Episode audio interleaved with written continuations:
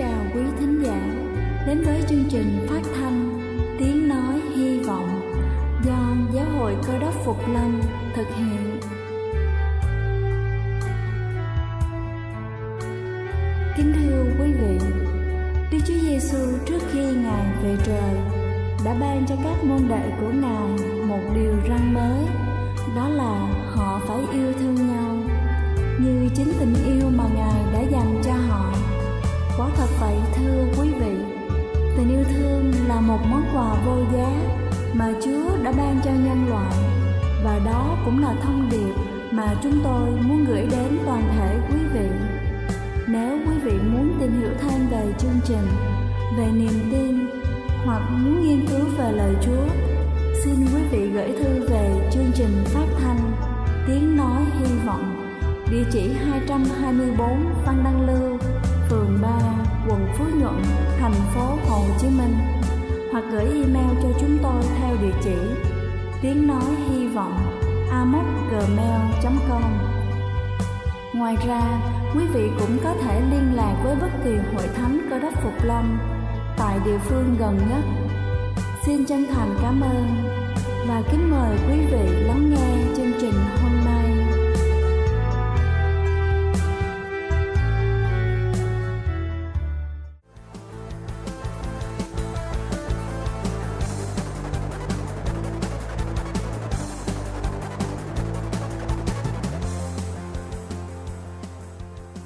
Xin thân ái kính chào quý vị thính giả trên khắp cả nước. Chúc quý vị có một buổi sáng làm việc thật hiệu quả. Kính thưa quý vị, những đứa trẻ được sinh ra trên thế giới này vốn không biết nhìn vào ánh mắt của người khác mà hành động, mà hồn nhiên theo cách riêng của trẻ thơ.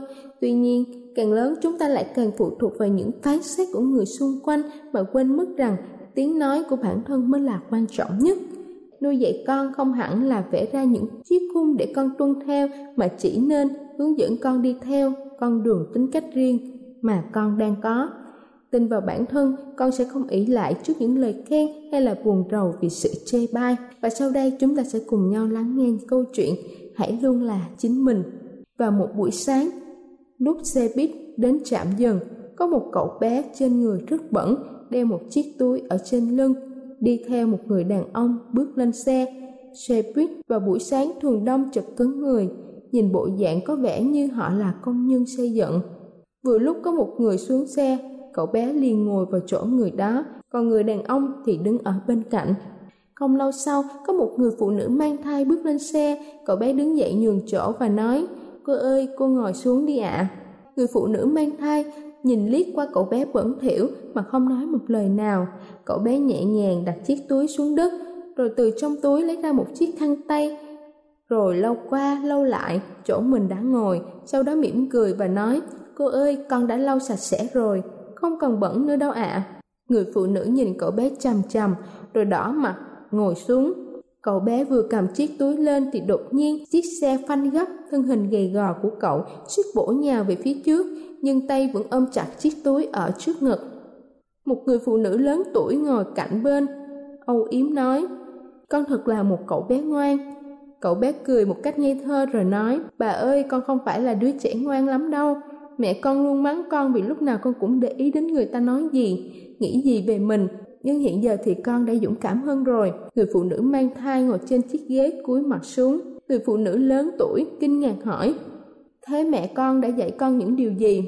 Cậu bé trả lời, điều mà con học được là đừng quan tâm đến ánh mắt của người khác, hãy sống thật tốt và đi theo con đường riêng của mình, vì mỗi người là duy nhất, là riêng biệt. Họ giống như là đủ loại sô cô la vậy. Người phụ nữ lại hỏi, thế mẹ con làm nghề gì? Cậu bé trả lời, mẹ con trước đây là giáo viên ở trong làng. Thế còn bây giờ thì sao? Cậu bé mắt đỏ hoe và nói, mẹ con đang nằm ở trong cái túi này ạ. À. người phụ nữ lặng đi. Ai trên chiếc xe buýt cũng vậy. Rồi người đàn ông đứng bên cạnh lên tiếng kể hoàn cảnh của cậu bé tôi là chú của thằng bé này, bố của nó. Mấy năm trước vì bị bệnh mà chết, mẹ nó một mình nuôi con. Chị ấy là một giáo viên trong trường làng. Rất được mọi người tôn trọng. Vì muốn cho con có cuộc sống tốt hơn, nên đã tranh thủ dịp nghỉ hè, đưa thằng bé lên thành phố, làm thuê cho một công trình, xây dựng. Dự tính là ngày khai giảng thì sẽ trở về. Không ngờ ngày cuối cùng đang đi làm thì bị sắt rơi trúng người. Trong chiếc túi mà thằng bé đang mang đó là cho cốt của mẹ nó. Người phụ nữ lớn tuổi nước mắt trào ra và hỏi, thế con có đọc sách không? Cậu bé nói, con mỗi ngày đều đến hiệu sách bên cạnh công trường để đọc sách ạ. À. Rất nhiều người trên xe đều nói trong nhà mình có rất nhiều sách và muốn tặng lại cho cậu bé và cậu bé nở một nụ cười rất vui vẻ. Ở một vài ký cảnh nào đó, cha mẹ nên dạy cha con một cách sống, đừng quan tâm đến ánh mắt của người khác và đi theo con đường của riêng mình. Không những thế, dù phải sống trong hoàn cảnh khó khăn, mất cả cha lẫn mẹ, cậu bé không những không tự ti mà còn tràn đầy lòng yêu thương, thấu hiểu và luôn có sức mạnh để vươn lên phía trước. Cậu bé không vì những nhận xét thiếu thiện cảm của những người xung quanh mà nghi ngại về bản thân. Điều đó chắc hẳn người mẹ đã mất của cậu bé tự hào vì đã dạy cho con mình điều tuyệt vời nhất. Kính thưa quý vị, câu chuyện có thể là một lời khuyên hữu ích rằng đừng nuôi dạy con trở thành một ai khác khi cha mẹ cứ so sánh con với bất kỳ người nào. Hãy nuôi dạy con trở thành một người độc nhất chứ không phải trở thành một người trung hòa lẫn vào định kiến của xã hội.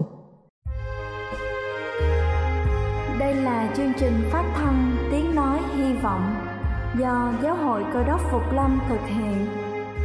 Nếu quý vị muốn tìm hiểu về chương trình hay muốn nghiên cứu thêm về lời Chúa, xin quý vị gửi thư về chương trình phát thanh Tiếng Nói Hy Vọng, địa chỉ 224 Phan Đăng Lưu, phường 3, quận Phú Nhuận, thành phố Hồ Chí Minh, hoặc gửi email cho chúng tôi theo địa chỉ tiếng nói hy vọng gmail.com Ngoài ra, quý vị cũng có thể liên lạc với bất kỳ hội thánh cơ đốc Phục Lâm tại địa phương gần nhất.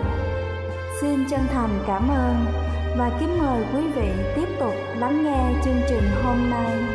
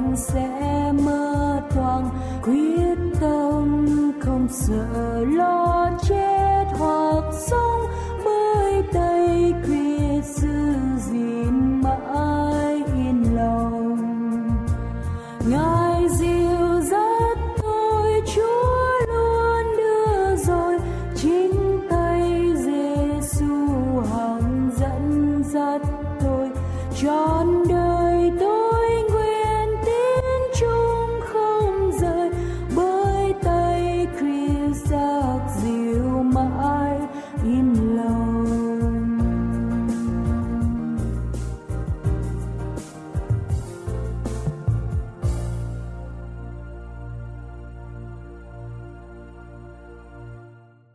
Kính chào quý thân hữu, kính thưa quý vị và các bạn thân mến. Chương trình truyền thông hôm nay sẽ cùng với quý vị chúng ta suy gẫm về đề tài con người và lẽ sống.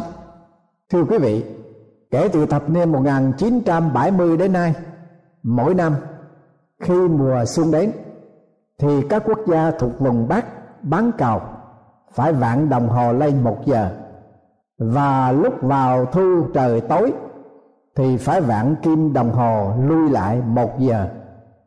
Con người dường như giống một thôn nữ lấy chồng, yêu chồng, và say mê chạy theo chồng mình trong mọi hoàn cảnh thế nào thì con người chạy theo trái đất và mặt trời cũng thế đó.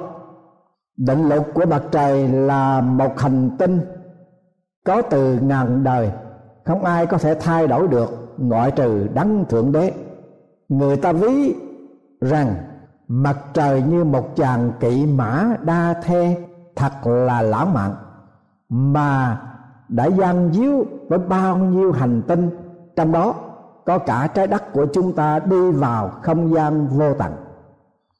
Và mặc dầu là đa thế nhưng chàng kỵ mã rất yêu mến trái đất, nên vẫn trung thành với bổn phận và trách nhiệm mà đấng thượng đế đã trao ban từ thuở đã dựng nên và soi sáng và sưởi ấm mọi sinh vật trên địa cầu, chứ không hề bị chi phối bởi những vấn đề của lẽ sống con người. Trái đất chúng ta như con thuyền không gian của cả nhân loại đã và đang chuyên chở chúng ta đuổi theo người tình với cao tốc 108.000 km một giờ chạy suốt một năm trường mới được một vòng chung quanh mặt trời và gần 24 giờ đồng hồ mới quay được chính mình một vòng để có đủ một ngày với số lượng thời gian là 86.000 giây. Con người và lẽ sống ở trên địa cầu đi đôi với nhịp điệu xê xích tình yêu giữa trái đất và mặt trời mà chúng ta gọi là bốn mùa tám tiết xuân hạ thu đông. Và chúng ta có sáng kiến vạn đồng hồ tới, rồi vạn đồng hồ lui, để nó lên cung cách tiếp nhận và hợp tác tia sáng mặt trời trong mọi sinh hoạt hàng ngày trong lễ sống. Hơn thế nữa, con người không thể nào thay đổi được định luật của thiên nhiên, giống như thuyền buồm chạy trên sông biển, không thay đổi được hướng gió thì phải tự xoay sở, cánh buồm cho được lòng chiều gió, và nhờ đó đưa thuyền theo mục tiêu của mình thưa quý vị và các bạn thân mến, trong sách phúc âm Tân ước, Mai thơ đoạn 14 câu 13 đến câu 21 Đức Chúa Giêsu đã làm sáng tỏ lẽ sống của tín nhân cơ đốc, gắn liền với thế nhân và nan quyền của Chúa. Đây tôi xin đọc. Đức Chúa Giêsu vừa nghe tin ấy, liền bỏ đó xuống thuyền, đi tẻ ra nơi đồng vắng. Khi đoàn dân đông biết vậy, thì từ các thành đi bộ mà theo ngài.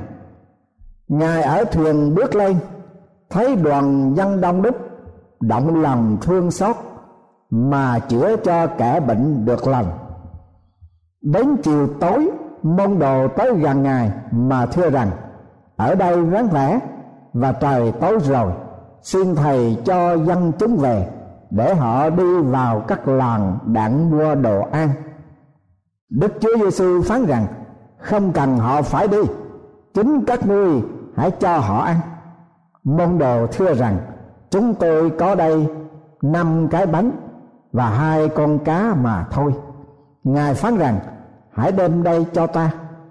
Ngài bằng quyền cho dân chúng ngồi xuống trên cỏ, đoạn, lấy năm cái bánh và hai con cá đó ngửa mặt lên trời mà tạ ơn, rồi bẻ bánh đưa ra cho môn đồ. Môn đồ phát cho dân chúng. Ai nấy đều ăn no, còn bánh thừa lại, thâu được đầy mười hai giỏ. Số người ăn ước chừng năm ngàn không kể đàn bà và trẻ nít thưa quý vị lẽ sống của con người trong cái nhìn và sự cảm thương một đoàn dân đông đủ mọi tầng lớp người trong xã hội đến với Đức Chúa Giêsu rất đông đúc để nghe Chúa phán dạy về nước trời và tình thương của Đức Chúa Trời qua các phép lạ và chữa lành các bệnh tật. Cả một ngày dài cho đến chiều tối, họ quay ăn uống, quên cả giờ giấc, quên luôn công việc làm ăn sinh sống cho cá nhân và gia đình. Quả thật lòng ngưỡng mộ Chúa của họ cao độ lắm. Câu 15 chúng ta đọc và nhận thấy tinh thần của các môn đồ như thế nào đối với đoàn dân đông ấy Ma-thê đoạn thứ 14 câu thứ 15 chép rằng đến chiều tối môn đồ tới gần Đức Chúa Giêsu mà thưa rằng ở đây vắng vẻ, và trời tối rồi. Xin thầy cho dân chúng về để họ đi vào các làng mạc đặng mua đồ ăn. Quả thật, môn đồ có một tinh thần quá tiêu cực, trong cái nhìn không thương cảm về lẽ sống của con người. Trời tối rồi, mà ở đây vắng vẻ, xin thầy giải tán đám đông để họ vào các làng mua thức ăn. Các môn đồ tuy có quan tâm đến đoàn dân đông nhưng họ thiếu mất đi sự cảm thương trong lẽ sống. Cái rắc rối của các môn đồ ở đây là giống như sự rắc rối của loài người luôn luôn bị nô lệ. Con người không nhìn thấy gì cả, ngoại trừ năng lực và tài vật của chính mình. Đôi mắt của họ chỉ vì đời này và con người mà thôi, vì nguyên nhân năng lực và sản vật của họ bao giờ và lúc nào cũng không đủ cho nên họ phớt lờ và giải tán đám đông là xong chuyện. Chúng ta thường có cái cảm nghĩ rằng chúng ta cần có nguồn tài trợ để chỉ chăm sóc cho nhu cầu của chính mình mà thôi. Cho nên chúng ta phất tỉnh sự kêu cứu của người ở xung quanh và những ai đang lan bạc đó đây trên thế giới. Hãy nhướng mắt lên, nhìn đồng lúa chín vàng, sẵn cho mùa gặt chớ nản trí trong việc làm điều lành. Vì nếu không chảy mãn thì đến đúng kỳ chúng ta sẽ gạt. Đức Chúa Giêsu phán dạy về trách nhiệm và bổn phận của tín nhân cơ đốc đối với lẽ sống của con người như thế nào. Ta hãy nghe đây. Đức Chúa Giêsu phán rằng, không cần họ phải đi. Chính các ngươi hãy cho họ ăn. Lệnh truyền của Đức Chúa Giêsu là hãy lấy điều gì chúng ta có để chia sẻ với những ai đang khát khao nhu cầu cho lẽ sống. Tất cả tín nhân cơ đốc phải có bổn phận và trách nhiệm trao ban điều mình có, ít, nhiều, nhỏ lớn, không thành vấn đề. Các môn đồ chỉ nhìn vào cái số lượng mình có bao nhiêu và chỉ thấy điều con người có thể làm được. Họ chưa có thể thấy điều mà chúa có quyền làm. Môn đồ thưa với chúa rằng, chúng tôi có đây chỉ năm cái bánh và hai con cá mà thôi. Các môn đồ đã được đức chúa giêsu đánh thức, không cần họ phải đi. Chính các ngươi hãy cho họ ăn. Và bây giờ, họ mới sẵn sàng chia sẻ và trao ban điều mà họ có. Đây, chúng tôi có năm cái bánh và hai con cá mà thôi. Chúa giêsu phán, hãy đem đây cho ta. Hãy nhớ cho điều này. Nhận thức điều cần cho lẽ sống và chuyển hướng chia sẻ thì chưa làm sang bổn phận. Đức chúa trời đòi hỏi chúng ta phải trao ban nguồn tài trợ của chúng ta và trao cho ngài. Hãy đem đây cho ta. Đức chúa giêsu không quả đáp nhu cầu cho lẽ sống của con người nếu không có sự trao ban của các môn đồ. Và các môn đồ cũng không thể đáp ứng cho lẽ sống của đoàn dân đông được. Nếu chúng ta không hợp tác với chúa thì chúng ta sẽ tuyệt vọng trong sự thỏa đáp nhu cầu về lẽ sống của con người. Và đức chúa trời cũng vô vọng nếu không có sự dân hiến của các môn đồ. Vì duyên cớ của đấng cứu thế và vì thế gian hư mất chúng ta phải hợp tác với chúa bằng cách đem trao cho chúa tài lợi của chúng ta dâng cho ngài. Và tin tưởng rằng quyền phép ngài sẽ đáp ứng nhu cầu trong lẽ sống của nhân loại về tâm linh và thể chất ta hãy nghe chúa phán, hãy cho người sẽ cho mình. Họ sẽ lấy đấu lớn nhận lét cho đầy tràn, mà nộp ở trong lòng các ngươi. Vì các ngươi lường mật nào thì họ cũng lường lại cho các ngươi mật ấy sau khi các môn đồ trao ban năm cái bánh và hai con cá, thì Đức Chúa Giêsu thực hiện ba động tác quan trọng Mai đoạn 14 câu 19 ghi lại rằng, Chúa nhận lấy bánh và cá, Cảm tạ Đức Chúa Trời. Rồi Ngài bẻ bánh đưa cho các môn đồ phát cho ai đói, Mất và ai tuyệt vọng được nhận lãnh. Kết quả, Thưa quý vị, Không thể tưởng tượng được. Đoàn dân đông đã ăn no nê, Rồi người ta đi lượm những cái phần còn thừa lại được 12 giỏ số người ăn bữa hôm đó là năm ngàn không kể đàn bà và trẻ con.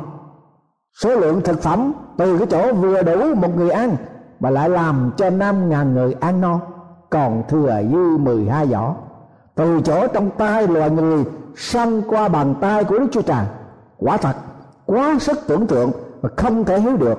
Và đó là kết quả của lòng tin cậy và sự trao ban của tín nhân cơ đốc.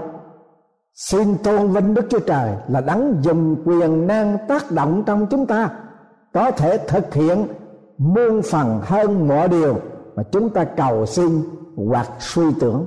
Ephesos đoạn 3 câu thứ 20 Thưa quý vị và các bạn, Con người và lẽ sống rất cần sự hỗ trợ nhau trong tinh thần dạy dỗ của Đức Chúa Giêsu là một tín nhân cơ đốc chúng ta ý thức được lời Chúa dạy.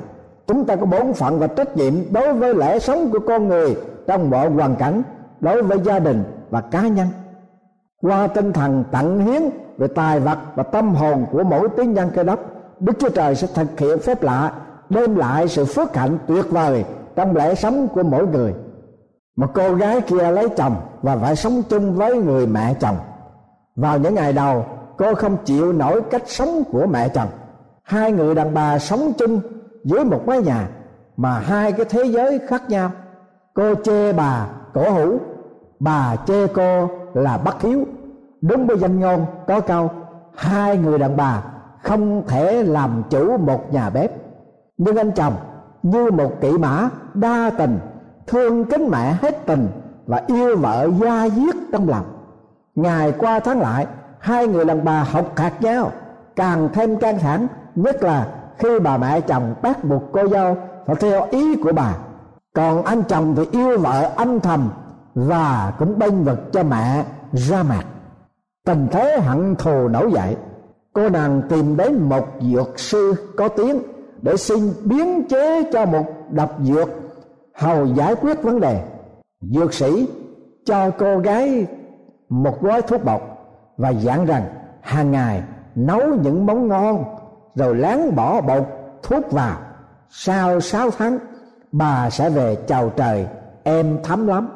Để khó bị nghi ngờ, dược sĩ dặn rằng, cô phải tỏ ra hết sức là thân thiết, làm những gì bà thích và cử chỉ khả ái với bà như mẹ ruột.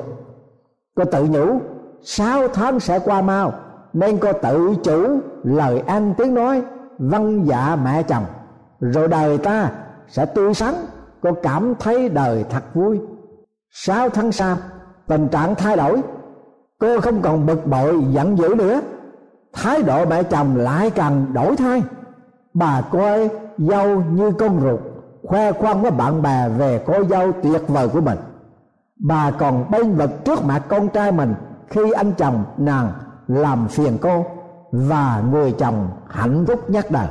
Ngày kia, cô mới đến với dược sĩ, xin mua thuốc giải độc cho bà.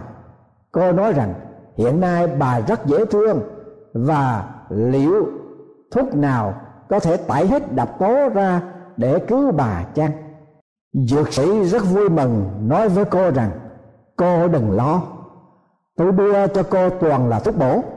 Thuốc độc thật sự chính là cái thái độ của cô đối với bà, nó đã được tẩy sạch. Khi cô có cử chỉ yêu thương bà, cô nên biết rằng lời nói, tâm hồn và hành động tích cực sẽ làm cho con người hạnh phúc trong lẽ sống. Vâng thà thắp lên một ngọn nến, còn hơn là ngồi đó mà rủa xả bóng đêm. Lại chúa, con chỉ là một sợi dây xin hãy biến con trở thành chiếc đàn. Con chỉ là một giọt nước. Xin hãy biến con trở thành một dòng suối. Con chỉ là một tia lửa xin biến con trở thành một ngọn đuốc bùng cháy tỏa sáng.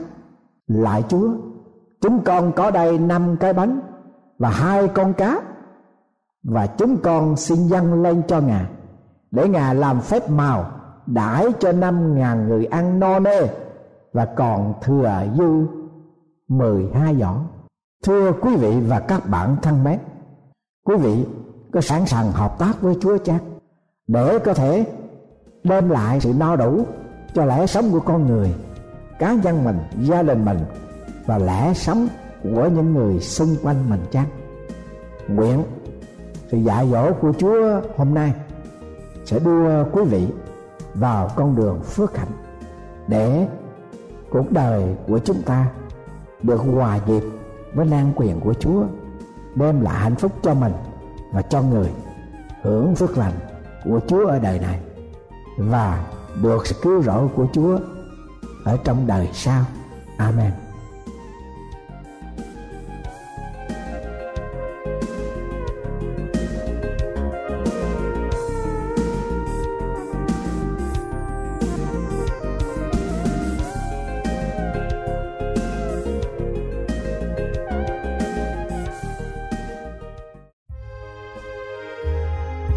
Đây là chương trình phát thanh Tiếng Nói Hy Vọng do Giáo hội Cơ đốc Phục Lâm thực hiện.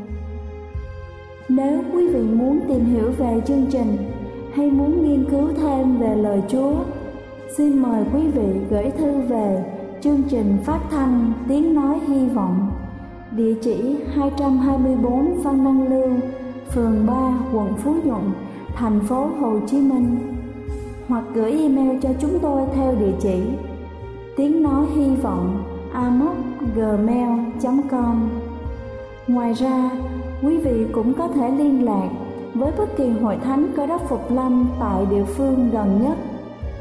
Xin chân thành cảm ơn và hẹn gặp lại quý vị trong chương trình lần sau.